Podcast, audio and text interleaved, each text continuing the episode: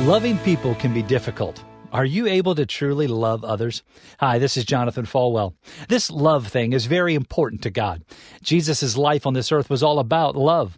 There's a scripture in Hebrews that says, keep on loving each other as brothers and sisters.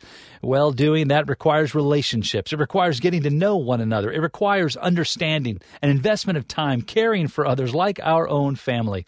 It's really kind of impossible to have those kinds of relationships, impossible to experience that kind of love when all of our time is spent trying to figure out how we're just going to make it through. When you're in bondage, when you're shackled by so many things in this life, you can't develop those healthy, God honoring relationships that Christ intends. We need to be free to love, to give those things that hinder you, your fears, give them to God and trust Him completely with your future. You've been listening to One on One with Pastor Jonathan. To learn more, visit falwell.com.